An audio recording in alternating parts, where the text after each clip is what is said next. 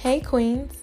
Welcome to Crown Thoughts, the podcast, a safe space for women of all kinds and for women of all walks of life to come together and chat. Crown Thoughts, the podcast, is a movement of vibes which encourages its listeners to dig deep and reflect. So, with that being said, let's get into today's topic.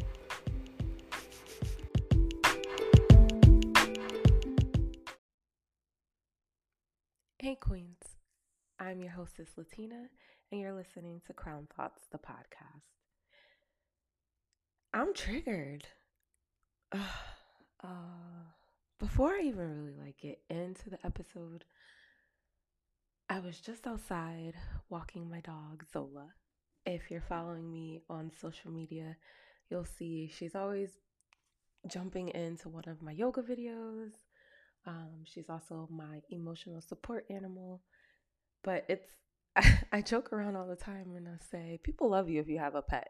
If you have especially if you have a dog, people love you. People will come up and talk to you. And I've noticed since getting Zola, and excuse me, I do have a bit of a stuffy nose this week. I'm not sure why. If you're in the Connecticut area, the weather is starting to change, and so we get these seasonal allergies that come in. so I'm I'm feeling a little nasally. You're gonna have to work with me. We family now. We're three years in, so you gonna get what you gonna get. Please, there is a message in uh, the episode today, but so I'm outside and I'm chatting it up with one of my neighbors, and I have to say I have really good neighbors.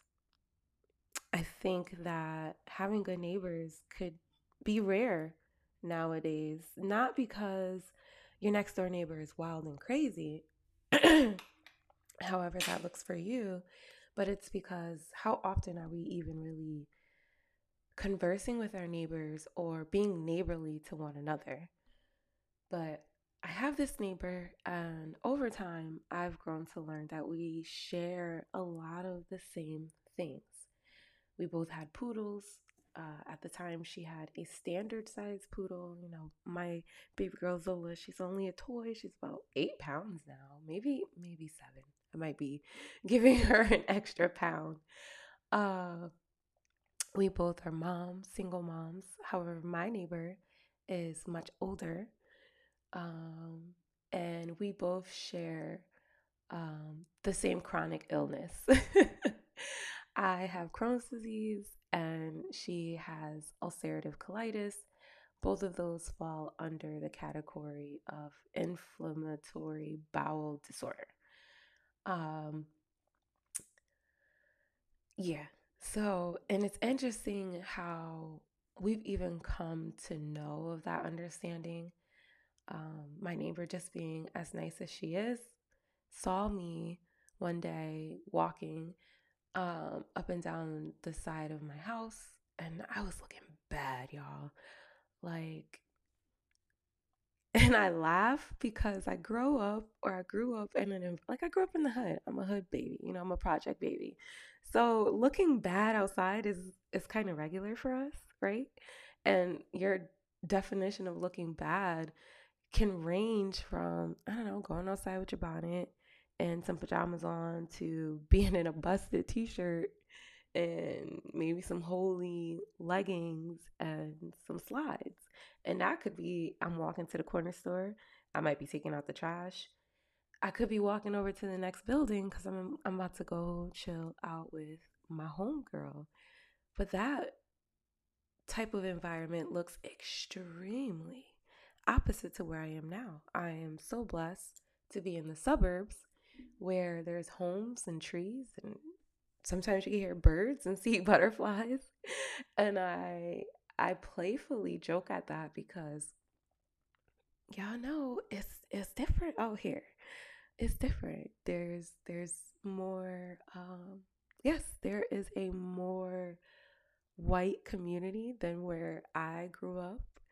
All of my neighbors were black. If not black they were hispanic and there's a one or two uh, neighbors that were white, but predominantly I was raised in an environment where it was just a bunch of us. so here I have this this neighbor, and she is an older white woman, and I'm so grateful for her. Um, I promise you, there's a message in this. I sound like my grandfather. Now, woo. But she saw me walking around looking busted, y'all. I had on like some pajamas, my bonnet, and this big, big pink fuzzy robe. It has a hoodie that I could throw over myself. All right, so I'm wearing this robe, and she comes up to me and she's like, Are you okay? I've noticed that your health has really declined since I first met you. And it kind of took me a second to really process and, and understand what she was saying because initially I was like, Why are you watching me? Why are you watching me? And I now know that was some of my own stuff coming from the past, coming from an environment where your neighbors weren't neighborly. There was chaos. Um, growing up, I have witnessed people being shot. I have seen someone get tasered. I have watched someone have um, a psychotic break from smoking angel dust and they're running out in the street, butt ass naked. The most drama that happens here in my neighborhood now is uh, you'll hear the fire alarm go off from the firehouse because there is a firehouse down the street and it is a voluntary fire department there is no hospital in my town. I would have to go over to the next city over. But yeah, this is just a little homey small town. Now there are things that happen and and what we face as challenges now looks so much different than what I saw back then. And back then I just knew it was home. It was regular. You know, it was okay to see a drug transaction happening. Especially back then, marijuana wasn't legal. It's almost a joke to many of us who have lost loved ones to the judicial system for what they called a narcotic then is plant medicine now. But um so that is essentially how my neighbor and I um, became friends. She noticed that I had been gotten I had gotten really sick. I did share with her what was happening to me, and she said that she also had similar presentation and we've we've grown to be friends since then but this morning i was out speaking with her and she always asks me how are you feeling today? Um, how's your health? And we kind of do these check-ins with with one another and i told her i've been having some really difficult past couple weeks that are just so triggering that it also triggers my health. Um, and it makes me just want to be by myself and you know stick to my work and my kids and not go out as much because I can't deal with people. The stress of people at times is just too much for me.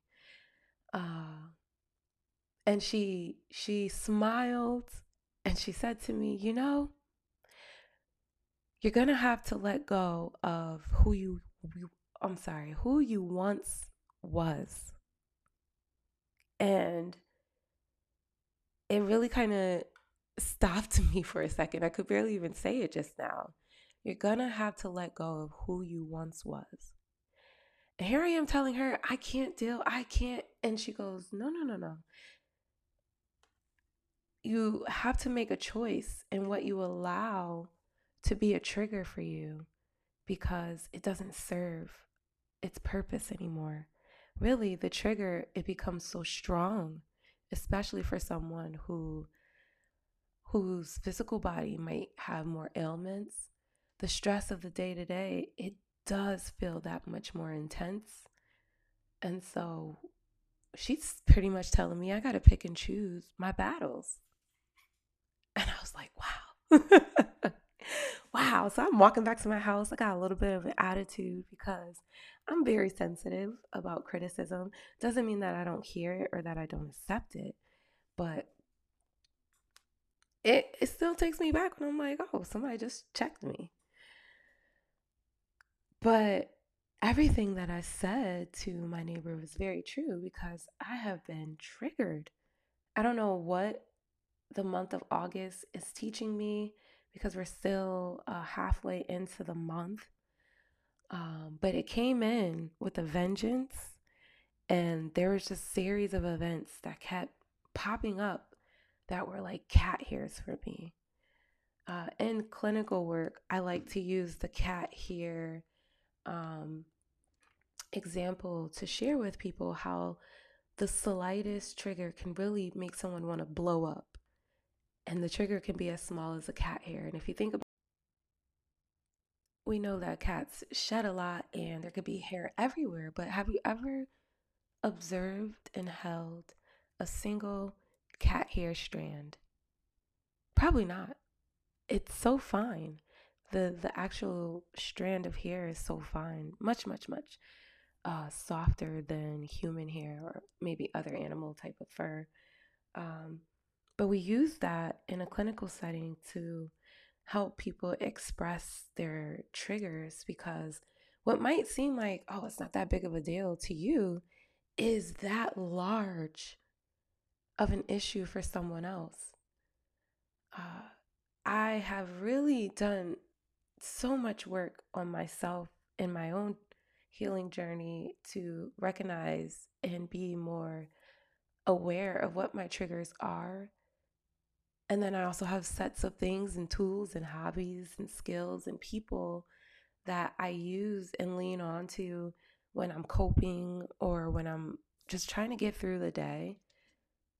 But we also know that sometimes the triggers might be so big that all those things don't work.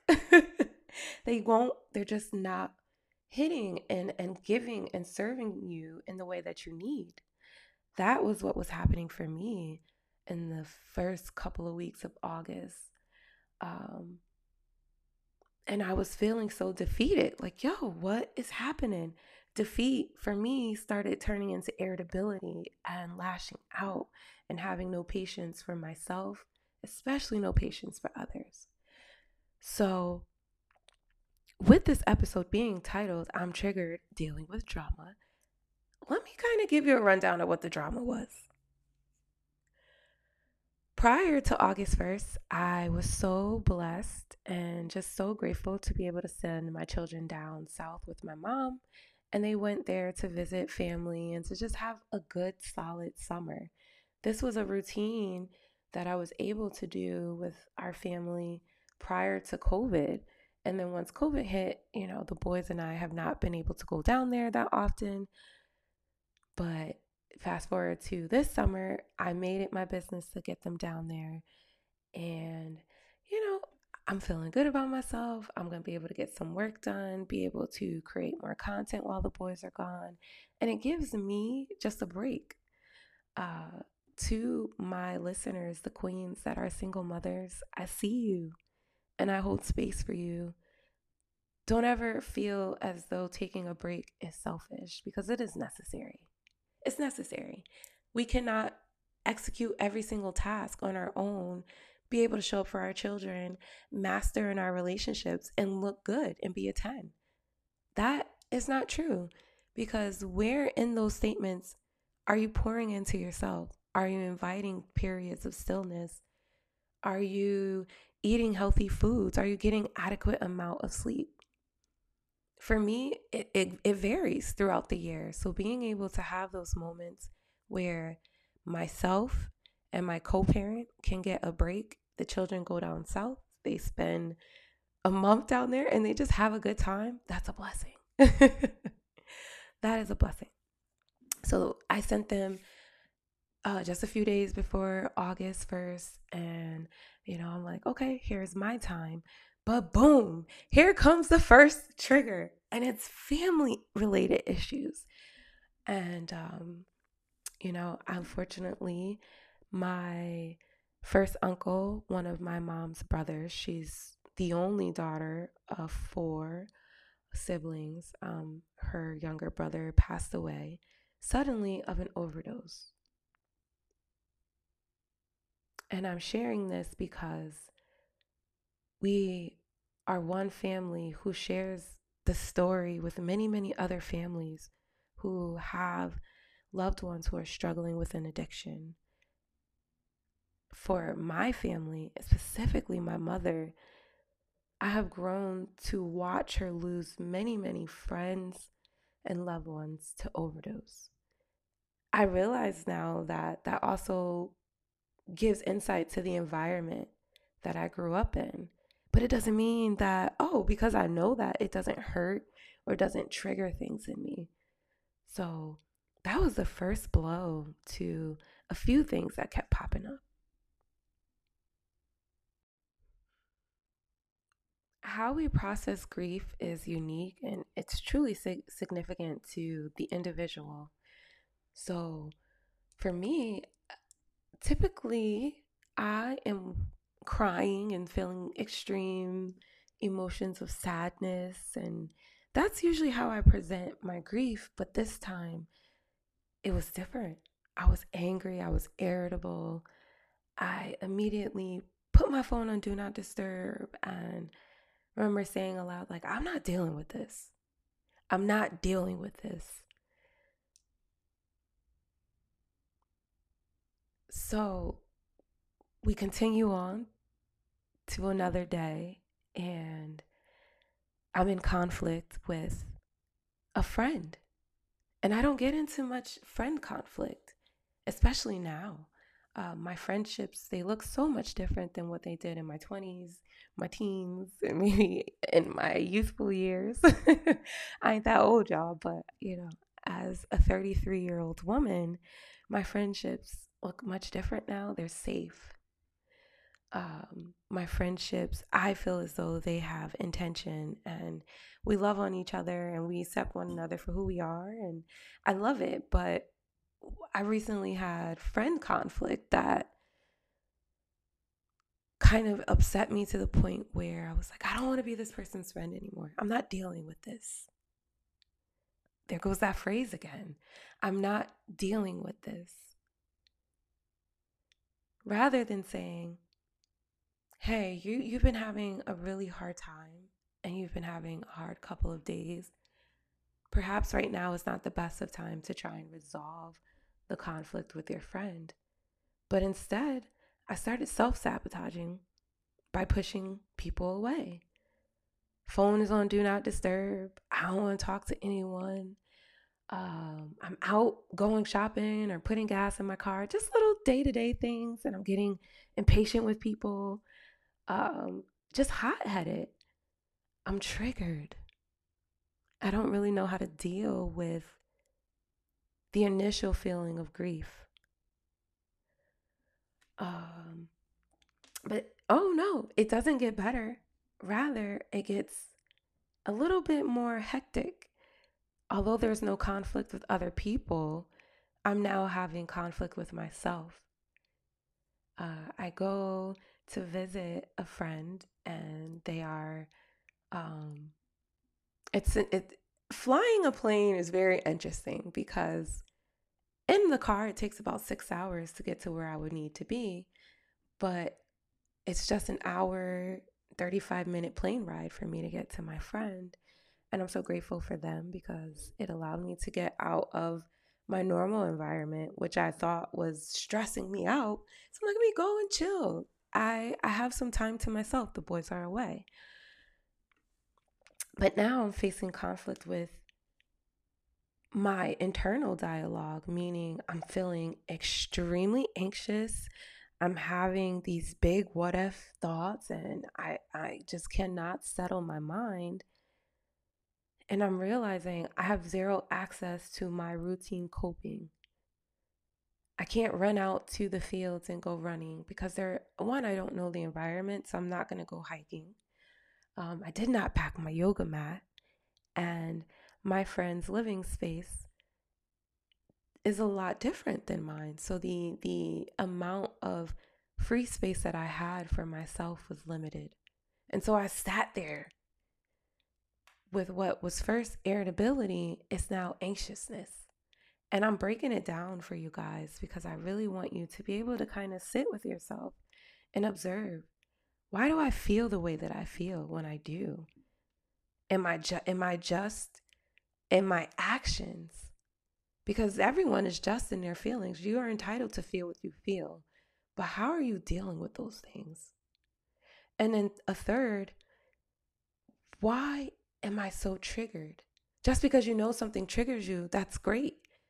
But if you're not understanding why or what the root of it is, you'll never really be able to break out of the cycle of it.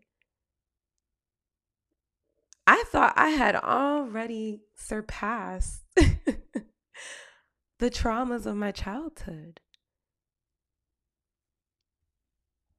At this point, I am already probably past uh, my threshold of distress tolerance. Another term that is used in a clinical setting is understanding what your point, where your breaking points are for not others, but also for yourself. Know when you've probably reached that point where you need to really sit down and take a break. I was getting there.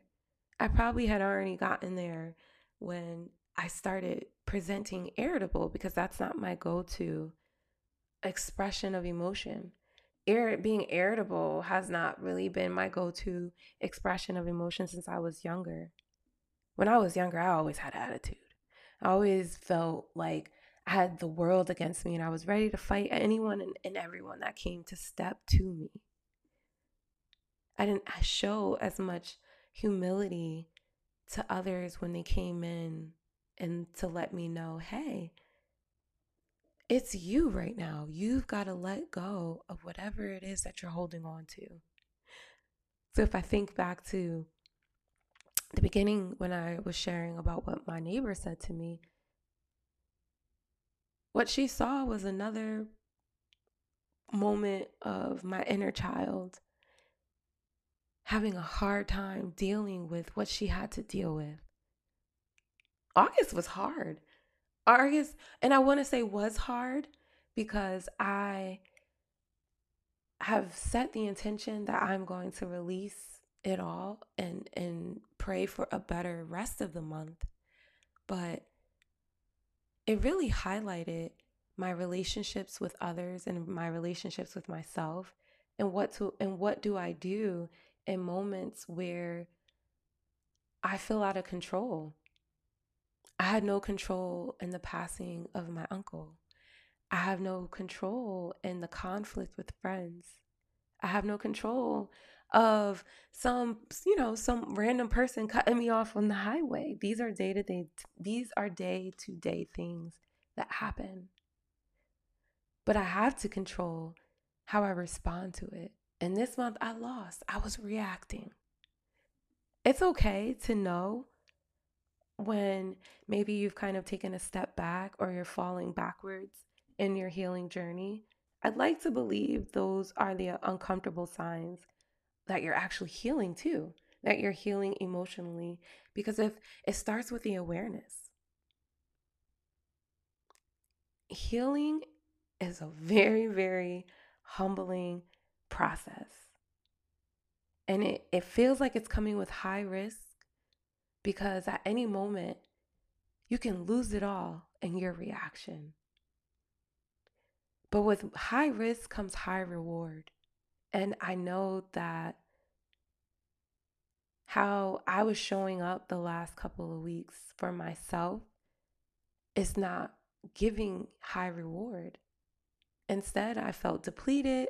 I was feeling overly anxious. I was irritable. I was eating poorly. I wasn't sleeping right. I was complaining more and being a procrastinator. So I was like, whoa, we got to slow down. We got to slow down. there are uh, uncomfortable signs that will pop up in your healing journey that lets you know you're on the right path. And it may feel like you're taking steps backwards. Um, but I want you to know that th- there is no backwards movement in the healing journey unless you completely just stop and don't uh, find yourself wanting to take a pause, reflect, reset, and keep it moving forward. Yes, then then you you know that is another issue in itself. But what I'm saying is there are going to be highs and lows in the healing journey. The triggers are going to happen. The triggers don't stop. The triggers might look very different, but the root of them are always usually the same. So know what your vices are and know what helps you to cope. And also know when maybe stillness is all that you need. For me, this time around, I needed stillness. I thought I needed yoga, but I needed to be still. Here are six uncomfortable signs that you are healing emotionally. One, you allow yourself to feel your emotions. We're not stuffing them, we're not ignoring them, we're not replacing them with people's places, things, and habits, especially poor habits like drugs and alcohol. But we're just feeling them. Cry, yell, scream. Take those moments to yourself. Two, you are getting better at expressing those feelings and maintaining boundaries with others. I myself was saying, I'm having a hard week this week. I was saying that to others. I was also expressing that to myself, saying aloud, Tina, we're, we're really dealing with a lot right now. Let's try and take it slow. Two, I'm sorry, three. three, uh, you accept that you've had difficult experiences. I think that sets it all in itself. Accept that you've had difficult experiences. It's okay to acknowledge that you've gone through some crap that has changed you. Four, you are less reactive and more responsive. I wasn't as responsive as responsive as I would have liked to have been. But I will say I wasn't as reactive as I used to be. Five, you find yourself stepping out of your comfort zones. Step out of your comfort zone. If your normal go to is to, to hide in your room and, and eat snacks and cry, maybe this time around you're going to go for a walk instead when you're triggered. And six,